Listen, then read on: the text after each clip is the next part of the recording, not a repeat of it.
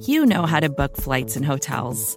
All you're missing is a tool to help you plan that unbelievable travel experience. That's why you need Viator. Book guided tours, excursions, and more in one place. There are over 300,000 travel experiences to choose from, so you can find something for everyone. And Viator offers free cancellation and 24/7 customer support for worry-free travel. Download the Viator app now and use code Viator10 for 10% off your first booking in the app. Find travel experiences for you. Do more with Viator.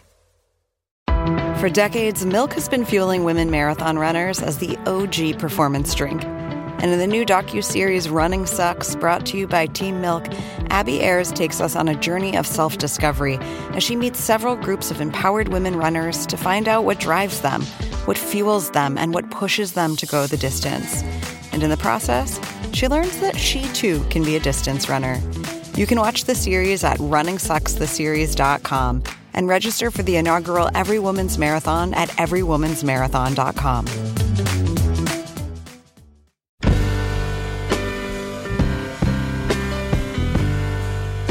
Hello and welcome to the Longform Podcast. I'm Evan Ratliff from Atavist. I am here with Max Linsky and Aaron Lammer of Longform. Hey, hey, hey. Busy week, you guys. Big time over here. Yeah, been getting nothing done. So I hear. We have a sponsor for the ages this week, EA Sports, FIFA 14.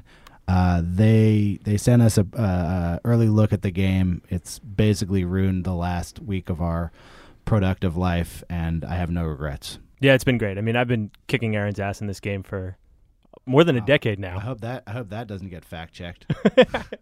Yeah, it's just awesome. It's really great. It's my favorite game, and they're sponsoring the podcast, and it makes me deliriously happy. So now we're sponsored by my favorite video game and my favorite email newsletter company, Tiny Letter, from the good people at MailChimp. It's a simple, powerful way to send an email newsletter. We thank them always for their sponsorship.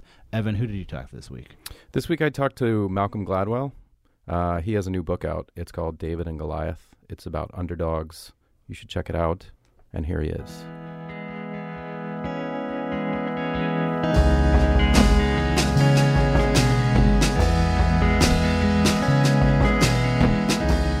Thank you for coming on the podcast. Not at all. Also, congratulations on the book coming out, which it should be by the time this airs. What's the date on the book? October 1st. And I can say with complete honesty that I read it in two sittings and was completely absorbed in it. I kind of wanted to start with the book, but also maybe kind of like look at it as a little bit of a case study on how you find these ideas and sort of how they develop. Mm-hmm. So I was just curious, maybe give a brief overview of the book, which will be better than mine, and then we'll kind of see from there.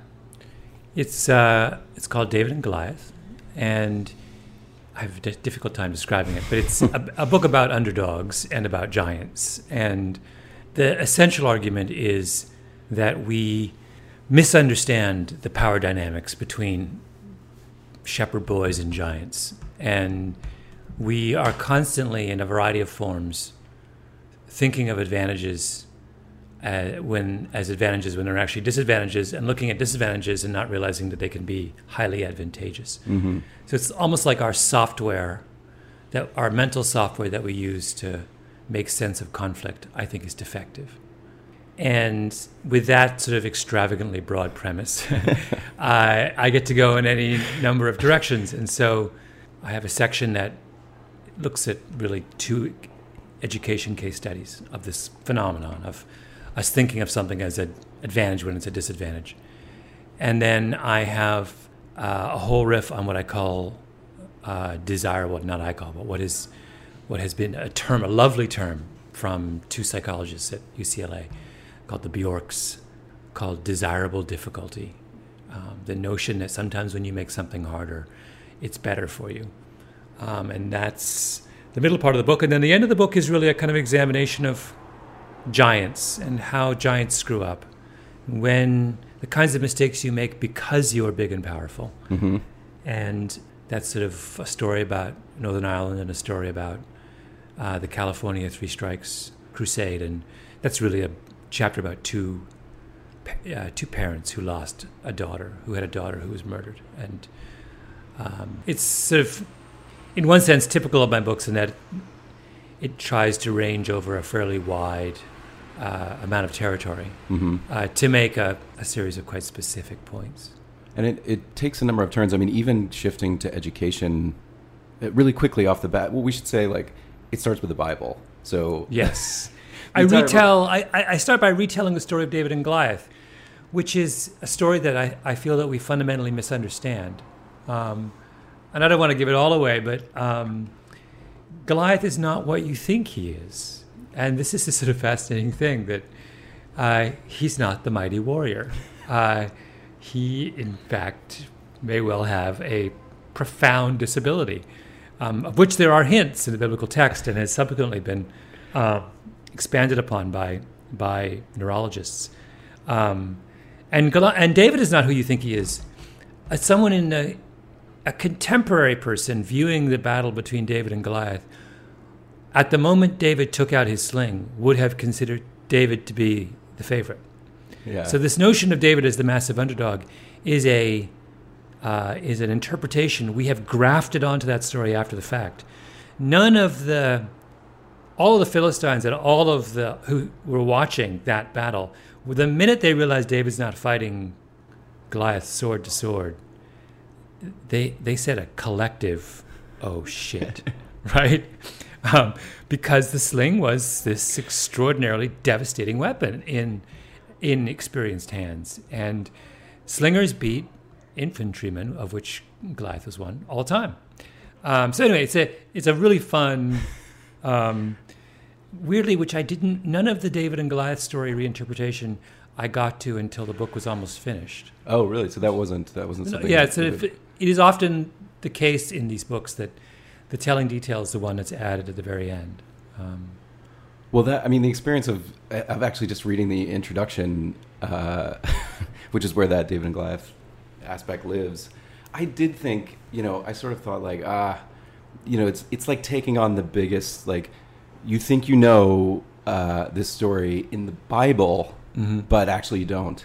Yeah. And I had this moment of being like, come on. And then when I got to the end, I thought, wow, yeah, I guess there you go. That was the intention, yes.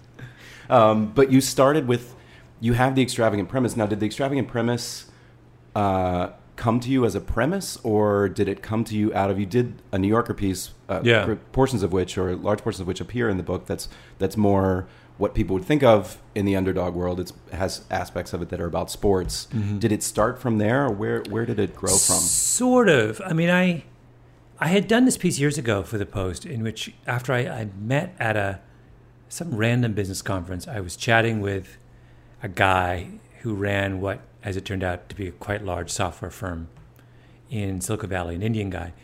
And of course, I knew nothing about software, so I was chatting to him. We started talking about his daughter's basketball team, which he had just coached to the national championships. And he was talking about how none of them were any good at basketball. And he's Indian. He didn't even know anything about basketball. And because he knew nothing and they weren't any good, he looked at the game through fresh eyes and decided that they were going to play the full court press every minute of the game, all game long, and the most aggressive form of the full court press. Now, it's hilarious and fascinating simultaneously. It's hilarious because, of course, if you play the full court press with 11-year-old girls against 11-year-old girls, they will not bring the ball up. In fact, if you play the full court press all game long against 16-year-old boys, they won't be able to bring the ball up. In college, full-time full-court press can reduce many teams to tears. So it's like what you see when you play what he was playing with his girls was not actually basketball, right? That's sort of, so it was both this incredibly obnoxious thing. There's a reason people don't play the full-court press all game long. It's almost cruel. It's almost cruel. But then he would say, his counter to that would be, well, it's equally cruel to take a group of girls who have never played basketball before and play in such a way that guarantees that they will fail. Right? If they would have played basketball the normal way, they would never have won a game. So that's cruel. But more importantly, his point is, and I think he's kind of right, which is that he wasn't interested in teaching them basketball. They were never going to play basketball again. These were all girls from Menlo Park, for goodness sake. What he was interested in teaching them was that there is no reason to be passive in the face of disadvantage. And I think he says that's a life lesson that will live with them for the rest of their days. And an extraordinarily important one. Just because you are about to play the game of basketball and you're not very good doesn't mean you can't win. It just means you have to be a little audacious, which is David's point. David is half the size of Goliath. There's no way, just because he can't fight Goliath in a duel doesn't mean he can't defeat Goliath. It just means he has to not fight the duel, right? And that, I think he's right. You know, I listened to him and I sort of, what he was doing was both obnoxious, but also kind of brilliant. And I thought the thing that I stuck in my head about that, the more I thought about it for years, was that he would never have come to any of those insights if his girls had been even remotely good. And if he had known even a little bit about basketball, he would have tried to accentuate their normal basketball skills. He would have played basketball. He would have felt compelled to play basketball the normal way. So in this kind of very, very lovely way, the fact that he knew nothing and the fact that his girls were terrible was his greatest advantage. And that notion that your advantage can come out of extreme disadvantage, I just find so fascinating and compelling. That I thought, that's when I sort of thought that it would be fun to write a book about this. Was that after you got through the New Yorker piece and thought, like, okay, I feel like there's enough meat there? Or even was that, I guess part of what I'm asking is, do you do a piece like that partly to sort of float the idea, like a trial balloon for what could be a book? Sometimes. In that case, no. In fact, in that case, I met Vivek, who's the Indian guy, years ago, and I didn't do anything with it. And I would tell my best friends, a guy named Bruce, who I grew up with and is now an editor at the Times, and he's an incredibly good editor. And I told him a story one day. I'd forgotten it years later. I told him a story, and he looked at me like I was crazy and said, "And you didn't write an article about that?" And I was like, "Oh my God, you're right. What would be a great article?" So I called up Vivek. I was like, "Vivek, do you remember me? We talked years ago. Can I come back out and talk about basketball?" He's like, "Totally." Of course, Vivek subsequently bought the Sacramento Kings. I don't know if you realize it's the same Vivek who bought the same guy. Yeah. He got really into basketball. He liked it so much. Wait, is that in the book and I missed it? No, I didn't put it in the book because I didn't know what to do with it in the book. But so I didn't get it for years. I only did it because Bruce told me how to do it. Then I did the piece. And I don't know if you remember, but nobody bought it. Like, I got attacked for claiming all kinds of, I don't know why, but it seemed like I was going to ask you about that. Well, part of it was the Pitino. It was all people got upset because the Pitino, because I made this error, which is Pitino, by and large in his career, has overwhelmingly used the full court press to take teams with very little talent a long way. Particularly Providence. Yeah. Once he had a team that was as talented as any team in the history of basketball, and he pressed with them, and it may have been the most dominant Final Four performance in ever. And I went to see Pitino, and he played me the tapes of the dominant year. And so I talked about the dominant year, but it confused everyone, because everyone said, "Well, of course he won that year because he had five future NBA players on the team." And I was like, "But you don't understand. It wasn't typical. But what was I going to do? I was in Louisville. Pitino was playing tapes. Was I supposed to ignore?" It sort of. I just didn't frame it right. It was an error that I didn't. So you sometimes make errors. You get frustrated sometimes. By the way, when I feel like there is a tendency among. There is a lack of generosity sometimes among readers. So everyone who's a sports fan knew exactly what I was talking about. But I feel people uncharitably chose to seize on the fact that I used the wrong Pitino example, when they know full well that 90% of Pitino's teams have been talentless. So anyway.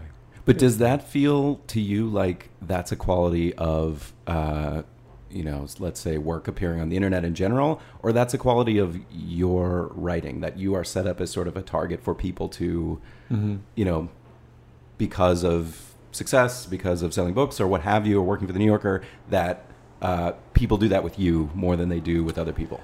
No, I don't think they do it more with me. On balance, the reaction to that piece was overwhelmingly positive. In fact, that was one of the reasons I decided to go forward with a book about it. In very, very specific New York-centric, internet-based media circles. I got some shots taken at me. But that's, you have to understand that that's like dog whistling. I mean, it's such a tiny fraction of the world. In the world, I would tell that story, you know, I gave talks sometimes, and I would try that talk out on audiences outside of New York-centric, internet-based media organizations. And people would respond very positively to it. And I got incredible amounts of feedback from readers. So, you know, I don't think that I'm a particularly targeted one way or the other. In fact, I get a, if anything, an exceedingly easy ride from the world. You think so? Oh yeah, I got a totally easy ride from the world. I mean, yeah. I've never thought otherwise. Why do you? I'm getting nervous. Do you think I don't? I mean, no. I mean, in one sense, I feel like you know, your writing has gotten so much acclaim, but in another sense, I do feel like people like, you know, this sort of takedown. Yeah. And I mean, I was going to ask about this later on, but since we're already into it, how do you even decide when to engage with that? Like, somebody wrote something about the Korean pilots, you know, in the airline from Outliers. I had a chapter in Outliers on the idea that in aviation circles they had become convinced that culture was a huge issue in cockpit communication, and that cultures that were too hierarchical had difficulty having open communication in the cockpit, and that was leading to mistakes, and mistakes lead to crashes. And so that they were noticing that certain kinds of countries, that like Korea or Colombia or China, have way more plane crashes than countries like, say, Australia, where there is no hierarchy, sort of cultural hierarchy. And so there was a very specific attempt made during the 1990s to retrain pilots from hierarchical cultures to communicate openly. And that was incredibly successful. Anyway, a blogger took issue with this in a way that was ultimately bewildering. Yeah, and that's the kind of thing, like, that appeared years ago. And, like, this person has chosen sort of out of nowhere almost to say, like, I'm going to go prove that this is wrong. And I'm not saying that that's everywhere and people are doing that to you all the time and you don't know about it. I'm just saying, like, that kind of thing surfaces, and then it seems like you have to sort of decide, am I going to respond to that? I responded to him finally, but I had to do it twice, and I tried to be very generous. I think it's important to be. If I was going to be perfectly honest, I would say that guy who did that critique, he really, really didn't know what he was talking about, and it was a little bit embarrassing. And when I feel like the criticism is so sort of off base that's embarrassing, I feel like the marketplace will sort it out. I don't need to. I didn't want to like crush him. I mean, he didn't even know things like, I realized sort of halfway through that he didn't realize that English was the international language of aviation. So there's all this complicated argument about Korean, and he didn't, I mean, he just didn't know anything about aviation, and he hadn't read any of the literature, and he hadn't. So when you're in that case, I did respond because I thought it was important just to get something on the record, because he was getting a lot of, but, you know, but a lot of these things are self-correcting. That's the great thing about the internet, is that there are so many voices that, you know, eventually someone just weighs in on the other side. I mean, you don't really always have to, if what you're saying is correct, somebody will, if you don't weigh in, someone will weigh in on your behalf, generally speaking, I think. Right. Hey everybody, this is Evan. I wanted to interrupt for 1 second to talk about our sponsor, EA Sports. They have this game out, FIFA 14. It is the latest in the FIFA series. Max and Aaron have basically lost an entire week playing each other in this game. I'm not even sure they're still working on long form anymore. They may not be recommending any more articles because all they do is play FIFA 14. Although I will say that having seen my nephews play this game, they are far superior players at a much younger age than those two. So we actually have a few extra copies of FIFA 14 in the office. EA Sports was kind enough to send them along to us. So if you would like one, send an email to max@longform.org. Put EA Sports Longform Podcast in the subject line, and the first 5 we will give away to someone if Max ever gets back to checking his email instead of playing FIFA 14. So now back to Malcolm Gladwell.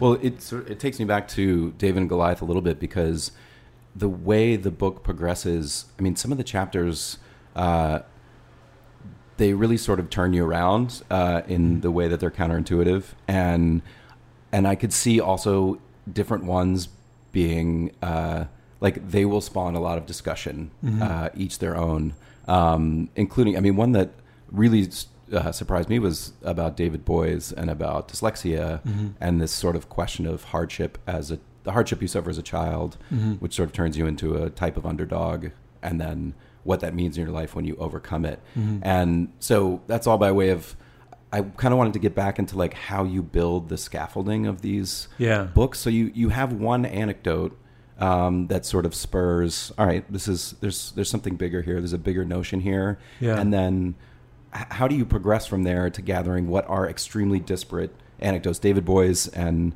Rick Pitino, not normally classed in the same way. Well, you look in the beginning, I always start just kind of, each book has been a little bit different, but this one, there were two stories that I started with that I was really interested in. One was that I wanted to write about terrorism because it struck me as that's the great contemporary David and Goliath story, with the focus on the Goliath. We're the Goliath. And we had the question is, how ought Goliath to act in the face of David's? And so I thought long and hard about what's the right terrorism story to tell. I didn't want to tell a story that would make my readers defensive, or that would get the book dismissed as being partisan taking one side in some deeply partisan battle. Mm. So I wasn't going to talk about the Middle East. I wasn't going to talk about, Israel and the Palestinians. I wasn't going to talk about even Vietnam, which I had a whole chapter on Vietnam. I just got rid of it because people still have really strong passions. And I settled on Northern Ireland. That was very early on. I said, okay. So I went and spent a summer in London and commuted to Belfast. It was really hard to spend a summer in Belfast. Much like the British military. Yes, that's right. It's like British. And at that point, I knew very little about what the book was about. I just knew that there must be a really interesting way to talk about Northern Ireland.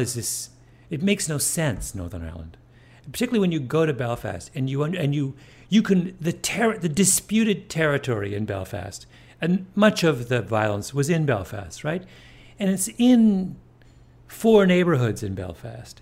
And when I realized you can walk around these four neighborhoods in 10 minutes. I began to get a sense of just what a colossal screw-up this was. I mean, I grew up in Canada, and we got English news, mm-hmm. in the 70s. Or the CBC basically just picked up a lot of... I feel like I heard about Northern Ireland every single day of my childhood. I mean, it was a preoccupation, and as a kid, I imagined that Northern Ireland was a place the size of Germany, and that the two sides that were in conflict were battling, had hundreds of thousands of soldiers, and this was a sort of cataclysm. Then I went to Belfast, and I was like, actually, no. This is Cobble Hill, right? It's essentially what they're arguing over is Cobble Hill. And I was so completely stunned by that. And I was like, so this was, it took them 30 years to sort this out. And thousands of people died, and the place was scarred. And I just thought, this is an extraordinary, interesting story. Like a bunch of people with no, very, very few resources who are... a minority within their country who had, been trampled on for years and years, took on the British army and essentially fought them to a standstill over 30 years. And so I thought, once I had that, I was like, okay, that's a great narrative. And then I had the narrative, I wanted to tell a story of this guy, Emil Freireich, who, this famous cancer researcher, who I had just briefly interviewed for another story I'd written, and thought he was so striking and so obnoxious. And I thought a lot about him, and I realized, and I hated talking to him. And I wasn't even going to put him in a piece. I was like, I can't believe I had to talk to that guy. And then I thought about it, and I realized, wait a minute, what if his obnoxiousness is part of why he was able to achieve such extraordinary things as a cancer researcher? This is the guy who essentially cured childhood leukemia. Yeah. So I said, I'm going to go back. I'm going to go down to Houston, and I'm going to go and see him. And I'm going to ask him that question. And I went back, and I kind of fell in love with him. I think that comes through in the chapter. Yeah. I think he's just stunningly fascinating, troubled, brilliant, heroic man. He ought to be, everyone ought to know his name. And it was, I mean, the book goes into how his upbringing and his things that had happened to him as a childhood turned him sort of into a little bit of an obnoxious person, or a lot of an obnoxious person, or a bullheaded person in some Bullheaded, sense. Stubborn, completely indifferent to what anyone thinks of him, willing to try anything. He had nothing to lose. He was essentially a kind of double orphan from the worst neighborhood in Chicago, who at no point in his career cared whether he got fired or not. Just didn't care. He had no stake in the system. And his only interest was in curing a disease that everyone else thought was incurable. And he would do anything, literally anything. There's a footnote I have. I didn't know how to put it in the text. It was my favorite moment. You know, he was dealing with a form of leukemia where the kids didn't make enough white cells. And that was on the second floor of the National Cancer Institute building. On the 9th floor were adults with leukemia whose form of leukemia resulted in them making too many white cells. One of his ideas, when everything else was failing, was he said, why don't we just transfuse the kids who don't make enough cells with the blood of the people who are dying because their cancer makes too many cells. Now, let me just tell you that there is nowhere in the world today where someone would even listen to one sentence of a proposal for that research project. He just did it. Yeah, and there's a guy in there who just said, I remember the quote, it's like, this is a bridge too far. Like this. It's just so unthinkable. But he was like, well, the mortality rate from childhood leukemia in those years was 100% within 6 weeks. So he's like, why not? We have nothing to lose. Like like the doctors working on that ward, they would see 100 kids would die on them every year. I mean, I can't even fathom what that's like. And he was a guy trying to solve the problem, you know. Anyway, I just found him. I went back and back and back to see him. I just kind of, along the way, developed a affection for Houston. That's how extreme this was. But that's a bridge too far. That's a bridge too far. No, I actually really like Houston. But so anyway, I just started with those two stories, and then I had no idea how they would cohere. But I just thought these are two stories you can build a book around, you know. And when you start digging into research, I mean, there's obviously, as with all your books, there's a lot of social science that's backing a lot of the premises of various chapters. Do you assume that the science will be there to provide interesting insights behind those people? Or is it possible that you could have started with those anecdotes and gotten into the sciences, that actually most of the social science studies actually turn out that the favorite always wins, and it's not that interesting, and I'm going to move on? Well, there are things that I abandoned because I realize they don't. There's a lot of stuff that never made it into this book. Some of it for that reason, but others really for other reasons mostly. Usually my kind of interest on the social science side and my interest in the story develop simultaneously. So I usually have a vague notion in my head about what might be interesting on a kind of theoretical level to discuss along with the story. Now, it doesn't have to be, you know, one of the things that I found is I feel like each book I've written, the social science has played a smaller and smaller role. Tipping Point is very heavy on social science. This book is actually, by comparison, quite light on it. So I as I get older, I'm less interested in having the social science do all that much work. I'm much more interested in the stories. And it's because I realized, you know, my great hero as a writer is Michael Lewis, who I just think Michael Lewis is, believe it or not, the most underrated writer of my generation. I think he's the one who will be read 50 years from now. And I think what he does is so extraordinary from a kind of degree of difficulty standpoint. The Big Short is a gripping book, fascinating, utterly gripping book about derivatives. Yeah. I mean, I don't even think it blows me away how insanely hard that book was to do. And it's brilliant. The Blind Side, I think, it might be the most perfect book I've read in 25 years. I don't think there's a single word in that I would change if I was, I just think it has everything. But he uses no science, right? Very little. It's all story. It's all story, but he does more work in his stories, makes much more profound points than I do by dragging in all of these sociologists and psychologists.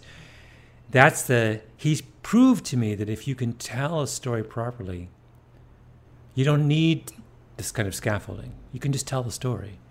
And so I've been trying to, not entirely successfully, but trying to move in that direction over the last couple books. And does that mean still doing the same research and reporting and then just putting it in the back of your mind and telling the stories? Or does it mean actually not going to the science at all and trying to develop your own insights around the stories themselves? No, I always go to the science. I mean, that's mostly because that's one of the parts that's most fun. But also because why wouldn't you? It's like checking in with all these brilliant minds. I mean, and I don't think I can ever get to the stage. I don't think I'm not as good as Michael. So I don't think I can't do a single narrative. I'm always going to need something. It's just that I've been much more selective. I tried to be much more selective in this book about how much of the science I put in. But there's an awful lot. The footnotes have grown exponentially as these books have gone on. Because now what I do is I stick all the science in the footnotes. Mm-hmm. I just no longer feel the need to put it all in the text. And do you, your books have this? They're sort of these collections of characters that, as the book progresses, it's sort of like there's this growing group of people, mm-hmm. and you often refer back to them mm-hmm. in later chapters. So like David Boies, you're mm-hmm. kind of calling back to them. And do you prefer that mode of working to sort of like a single character narrative like a Blind Side, or is that something you just fall into? I don't think people realize how hard it is to do a single narrative book. One thing I admire about Michael Lewis, he seems to be able to do it effortlessly. I don't think I could pull it off. Maybe it's because I've never found an individual whose story is rich enough, but maybe I'm just not as good at developing a single story. I just think that's kind of beyond me a little bit. I'm surprised to hear you say that. I think it's too hard. I would lose faith in my ability to kind of keep the reader engaged. I'm much too nervous a writer. I feel like I've got to keep giving you more different stories to kind of pad it out. Whereas the amount of self-confidence that you feel in Michael Lewis's work or Janet Malcolm's work, I mean, I was just rereading Psychoanalysis and Impossible Profession. That book is just like and same thing with The Journalist and the Murderer. These books are, she's so extraordinarily sure of her gift. She knows, and she's not in any hurry to start, and she knows you'll stay with her, right? Because she knows she can deliver, right? You're not going to run out of gas halfway through. I don't have that. Certainty. She's, to use a sports metaphor, Janet Malcolm and Michael Lewis are the people who are quite happy to take the last shot. I'm going to pass. I'm not taking the last shot. But it's also true that and I'm interested how you conceive it or what you call it, but people would say, I would say that you sort of, if not invented, you have carved out something called the idea narrative book, or a book where the main character is an idea, mm-hmm. and that character, I mean, it actually is in some sense a single character book. That mm-hmm. character is just like a concept rather than mm-hmm. an individual person. And do you sort of look around and say, now look at all these people that are doing this, because there's just books after books that mm-hmm. are sort of, they seem like they're chasing that same model. Well, I don't think I invented this. So I felt I was just participating in a genre. So I feel like we're all just in the same genre. I never, ever have ever thought that what I have done is original in that way. I mean, I think I'm quite happy to say my work is original in other ways, but I don't think as a kind of on a the level of form or genre, I don't think of myself as an innovator. Was it when you wrote The Tipping Point, was there a book that you looked to and said, I hope The Tipping Point is like X? Well, you know, the book, I had read a book called The Person in the Situation, which is this famous work of psychology by Dick Nisbett and I'm mortally embarrassed that I can't remember his co-writer. And it's a book by two psychologists that explores a series of ideas. It explores an idea. It's a single character narrative about in which the character is an idea, which is the idea is that situations matter more than we think and people's innate traits matter less. And they kind of, each chapter explores this idea in a slightly different way. That book is The Tipping Point. The difference is they're not journalists, so they didn't, the narratives they attach to this exploration of the idea aren't rich in the way that a journalist's narratives are rich. But it's, you know, they were doing something, even they wouldn't say they were inventing a genre. I'm sure they had a book they were thinking. But I read books like that. I was like, oh, I'm just going to do a book like that, only I'm going to attach real stories to it. So they might have pulled a story out of the newspaper or a story from history and told it in 4 paragraphs. And I was like, well, I'll tell it in 4 pages. So it struck me as being something that was, I mean, Nisbett is, in my writing, a tremendously influential figure. So he, particularly not with this last book, but my first 3 books are very heavily influenced by Dick Nisbett's work. And so I would, if I was going to pay homage to somebody, it would be to him. I just, like I say, I think I'm dressing up a genre that I feel like I learned from him. But then sometimes the concepts that are in the books get attached to your name in this particular way. Yeah. And like the 10,000 hour rule is like, seems like a classic example of, people will say Malcolm Gladwell's 10,000 hour rule, and it's sort of referred to as that way, even though as you sort of had it, there was a recent blog post on The New Yorker about this, that it's not yours, it's someone else's, and you're sort of interpreting it. And is that something that, I mean, in terms of, I don't know, your publisher selling books, that seems like a positive thing, in terms of you wanting to convey a certain authenticity about the work you're writing about, that seems like a difficult thing. Yeah, it's very distressing to me. A, because it quite properly annoys and insults the researchers who actually had the original idea. B, it makes me seem like I'm ripping off their idea, when in fact I try to be scrupulous in, as people just forget the fact that I have referenced these people. But thirdly, it's a way in which people use to dismiss the idea. So they say, well, you know, like we were talking about the plane crash thing. The guy in the blog post talked about Gladwell's theory of, as if this was something I had dreamt up in my apartment. So it was easy to dismiss. This guy's, well, I'm in my apartment and I can dismiss it because it's just 2 guys arguing it from their apartments. But it's not my idea. It's an idea that has an extraordinarily deep grounding in the social science literature, A, but also in the practice of human factors engineering in the world of aviation. So people use it, I think, to take a shortcut in dealing with the substance. I once actually conducted a test of this because I was so concerned about the way people would edit out the attributions I would give. Mm-hmm. So I gave a speech on a number of occasions before academic audiences, in which I was talking about the ideas of a guy named David Galenson, who was an economist, and I deliberately inserted Galenson's name into the speech on 4 occasions, each time stating very plainly that the concept I was discussing was his. And then on the 5th occasion, I mentioned him a 5th time and his book a 5th time, and I said, and you should buy the book, it's really brilliant. And I named the title of the book, right? And then I went on these academic message boards to see how people responded to the speech. Lo and behold, I discover on quite a prominent social science message board this long discussion of how Gladwell claimed that, gave a speech in which he said he made up this notion about blah, blah, blah. It's actually David Galenson's. And then, like, there were 15 comments about that, you know, that bastard. I can't believe the way he rips off academics and on and on and on and on. I was like, oh, right? So it's just my point. It's like people don't hear it.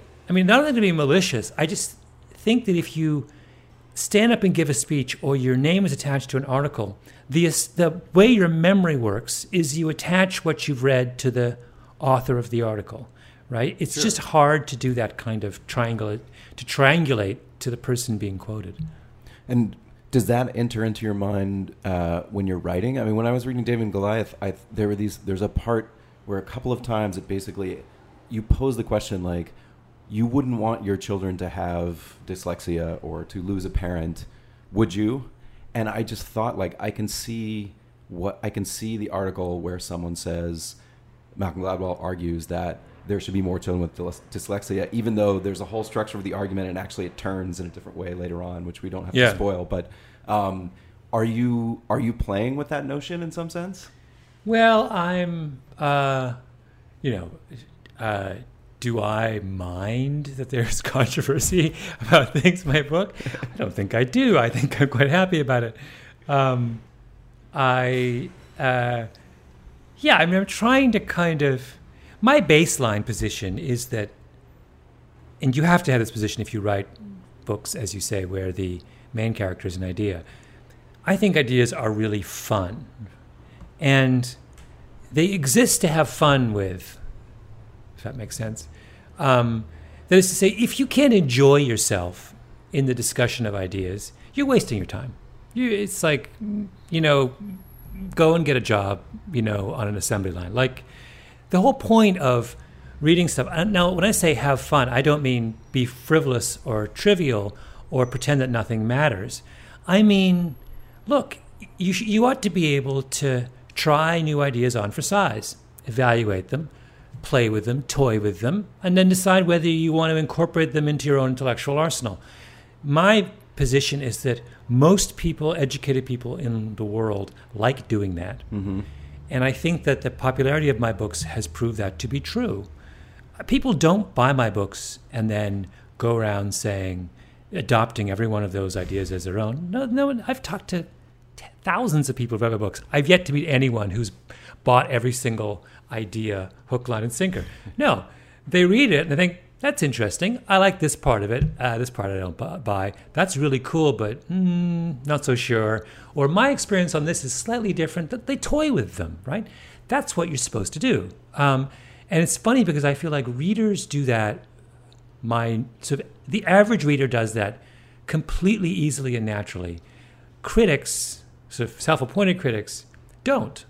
They have a much harder... It's just an odd thing about when you're in the formal position of criticizing something, sometimes you lose your capacity to play with the idea.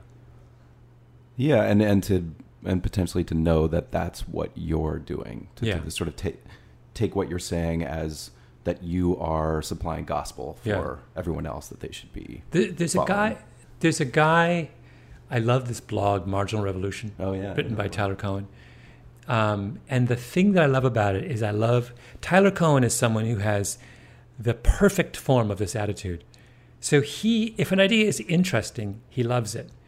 His first evaluation is it interesting and provocative and does it make me think? Not do I agree with it, or even is it right? So he will say that sometimes he will criticize things by essentially he'll say it's probably right and as a result really boring. He'll say something like that. Or he'll say it's fascinating, but probably because it isn't true.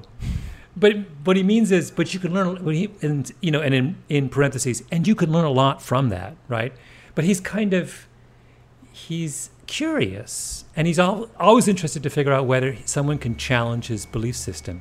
And the minute I read that book, discovered that blog, I was like, I love this guy. This is what the world of ideas ought to be about. Although if you're going to do that, you also have to have a serious stomach for sort of internet commentary and... Yeah. Oh, you know. He has...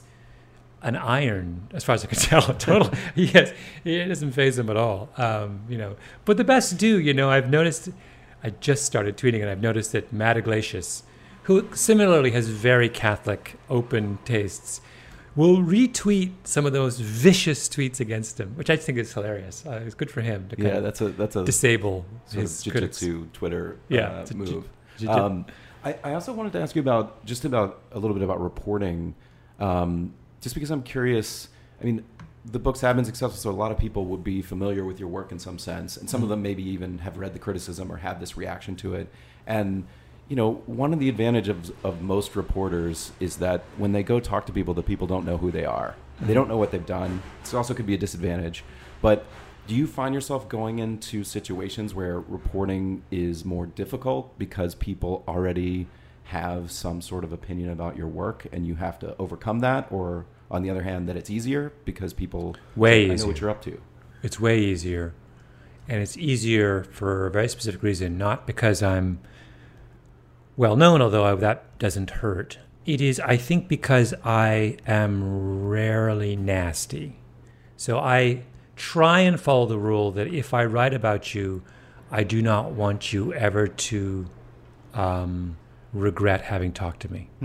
So in cases where I think the person will regret having talked to me, I usually don't do the story, or don't use the person's interview, or don't use the parts that I think they'll regret having said. I censor, part of that's just my personality. Partly it's because there's a very, very limited amount of negative stuff you can put in a book or an article before you turn most of your audience away. I think negative stuff is interesting the first time, and you'll never reread a negative article. You'll reread a positive one. And I think a lot of the reason why my books have a long shelf life is because they are optimistic, and optimism permits that kind of longevity. But more importantly, I think, if someone, as a journalist, if you interview someone, it's your job to select out what is relevant to the story you want to tell, and not to use what's not relevant to the story you want to tell. So I remember once in doing a story where the guy I was writing about, turned out all kinds of people who knew him and knew him well said on the record all kinds of very nasty things about him. He's a narcissist. He's massively insecure. He was mean to his ex-wife, or et cetera, those kinds of things. Mm-hmm. None of those things were relevant to the story I was telling, which was about what this guy did for a living. And I left all of it out. I even found out stuff which I won't go into, which, one would be tempted to use it, but I feel very strongly that you cannot use it. It would have embarrassed him, and that wasn't the point of the piece. If I was writing a piece about some guy convicted of a crime, I would use it. If I was writing about a Wall Street guy who pulled off some massive scam, is it of relevance that he's a massive narcissist or insecure or blah, blah, blah? Maybe it is, yeah. So in that case, I'd think hard about it, but it wasn't in my case. And I do versions of that all the time. And I think what's happened is that people have seen that level of generosity, if that's what it is, or restraint in my writing, and feel safe. So you haven't left a sort of angry wake of people who are... Yeah, I think that's a... And I think think about Michael Lewis's writing. Again, Michael Lewis is the great... he makes... His ability to make someone who is sort of marginal and eccentric to see what's beautiful about them. He wrote a book about Maury Taylor. I don't know if you read that one about this random guy who ran for president maybe 20 years ago. He was just a sort of a crank, but a lovable crank. And the beautiful thing about Michael Lewis, and I learned this from him, is that he takes people completely at face value. He never questions your sort of sincerity, which is this extraordinarily hard thing to do, and a lovely thing as well. And so he writes this book. It's actually this charming book about he went around the country campaigning with this eccentric libertarian millionaire from Michigan. Uh-huh.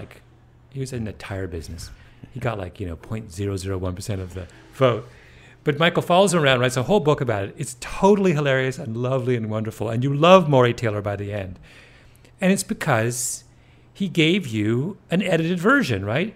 A wonderfully edited version. And by the way, that's not false. That's actually true. It's what we do with our friends, right? It's what we do with our parents. It's what we do with everyone that we love. We edit our impressions of them. We're blind to their faults in a kind of very beautiful way. And there's no reason why journalists can't do the same. I really object to this notion of journalism as a kind of, you know, if they said it, you print it. No. If they said it, you think long and hard about whether it's necessary. And you think long and hard about the sense in which they were speaking, and you think long and hard about whether if you asked them that question again, they would answer it the same way. And if you don't think they would answer it the same way a second time, you can't use it.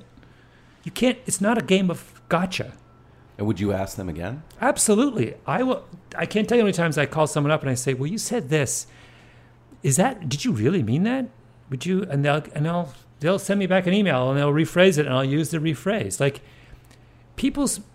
most people who do not explain themselves for a living aren't expert at it, right? Or don't explain themselves in front of journalists for a living. Don't watch when most people spend 95% of their time talking to people who are, by definition, generous listeners. Your wife is a generous listener. She knows what you mean. She's not taking the worst possible interpretation of what you say. So they're not governing their speech in the way that you would if you're Obama and you're used to being. So if you're talking to someone who is naive in that sense, I mean that in a, and most of the people journalists like me talk to are naive in that sense. They have rarely talked to a journalist before, if ever. Right. Then you have to protect them. That's part of the deal.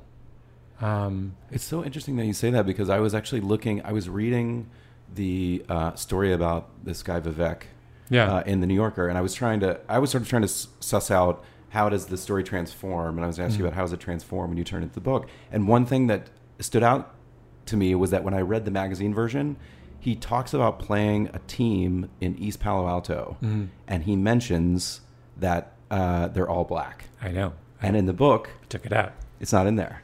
Yes. That's an example of that. I think I did him a disservice. He was using shorthand. First of all, he's an immigrant to America. He's an Indian guy. His codes for talking about this kind of stuff is different. And he didn't know anything about basketball. It's not like... So what he meant to say was, they come from a community where basketball is a very serious business. In my world, it's not. In my world, the girls go home and study biology and go to tennis lessons. They don't even know what a basketball is. In that world, that's what they do. That's what he was saying.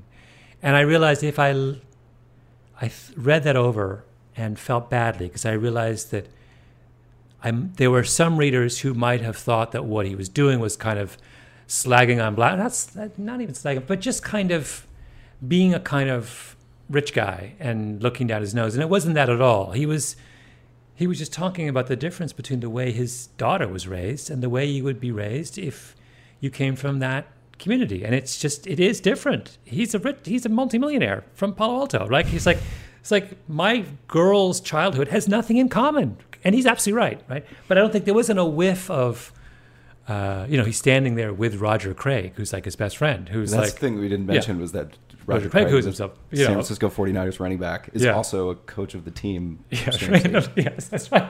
It gets very... That's such a fun story because the best stories are sort of messy at the edge, right? The reason that original story in The New Yorker was an act of mischief, right? Because at the edges, it all falls apart. It's like he's got Roger Craig coaching his team. He's like a multi-millionaire. He's just like, it's 11-year-old girl basketball. When you think about it, it's like not, so what attracted to me about it was its imperfection as a story. To me, the imperfection was the perfection. It was like sort of endlessly kind of, you really had to abstract the lesson and just sort of let the details are kind of hilarious and whatever. Well, I don't know that much about Roger Craig, but one of the things he was famous for was this fitness regimen. Oh, yeah. That he would, like, pull tires up a hill and things like that. So I imagine, like, he's teaching these little girls, like, they're running them to death. Oh, my God. They completely ran them to death. So that's the other thing. You know, if you get a group of 11-year-olds insanely fit on an aerobic level, they really can play maniacal defense all game long, and you can't beat them. I mean, you just... No, that's all you do. If you never practice anything except running, then you're going to be able to play amazing defense. I just think that insight is just so hilarious. Well, that actually leads me to a couple more things I wanted to ask. Besides the question of whether or not is Rick Pitino now going to be the coach of the Sacramento Kings, maybe that could be like the ultimate. Oh, wouldn't that be hilarious? Connectivity.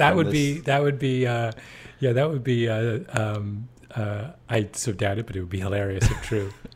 But I did want to ask, just in the principle of the book, the interesting thing about those girls, or even some of the other examples, are that when someone exploits the advantage as an underdog, then in some sense they're no longer the underdog. Like that girls team, by the time they had played a bunch of games, they didn't lose to anyone until they get up to the nationals. But they're actually not really underdogs anymore. Mm-hmm. I don't know what question I'm asking. I was just this is sort of like I don't get into this in the book. It's the great unanswered question of the book. It's sort of like if you were to do another book.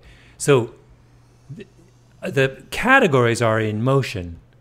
So Goliaths are you turn into a Goliath, and then you kind of get toppled because of your bigness, and you're back into a kind of, you fall to the bottom again. And then David's, after a while, are no longer David's. Facebook is no longer an underdog. It's now everything it once despised. I am everything I once despised, right? I think about this all the time. When I was 25, I used to write these incredibly snotty, hostile articles attacking big-name nonfiction journalists. Now I read them, and I'm like, oh, my God, they're doing a me on me. You know, they're doing exactly what I did 20 years ago. Who did you go after? Oh, God, I remember going after... I did a cover story for the New Republic, just eviscerating a book about viruses. That was a bestseller by Douglas Preston. Oh, yeah. I did tons of these back then, like for as book reviews. I was a hatchet man, right? You were a critic. I was, me and Jacob Weisberg, my roommate in those years. That's what we did. I mean, we were the little guys who went after the big guy, and now we're no longer the little guys. So it's this constant sort of, it's part of the kind of cycle of. And the great question is there any way to be big and still behave as if you're small? And I don't know if that's possible. I mean, you can try, and you can sort of try and live by the same principles that you once had, but it is very difficult. I don't have to work as hard as I did when I was 25 to get access to people or to, does that make me softer or lazier? I don't know. It's something I should be concerned about, though. Well, thanks very much for doing this. I really appreciate it. Yeah. It was a great place to end.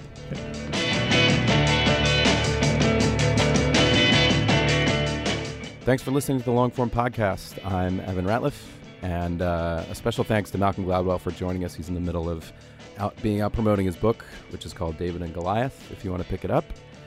Thanks to my co-hosts, Max Linsky and Aaron Lammer of Longform. Thanks to Lauren Kirchner, our editor. Thanks to our intern, which is Gavin Jenkins this week. And we hope you'll join us again next week. And thanks also to our sponsors, EA Sports and Tiny Letter.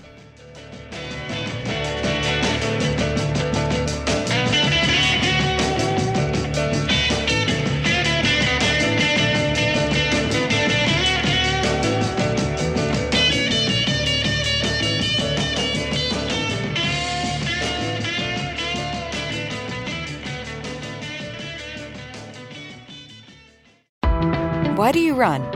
Why does anyone? I always thought that runners loved running, and that's not the case. Most runners hate running, but they choose to do it. In the new docuseries Running Sucks, brought to you by Team Milk, Abby Ayers learns why women runners everywhere are driven to go the distance. It really is about taking my power back and proving myself wrong. Team Milk is about fueling women's performance and helping them along their marathon journeys. You can sign up now for the inaugural Every Woman's Marathon taking place in Savannah, Georgia on November 16th, 2024. Learn more and register at everywomansmarathon.com.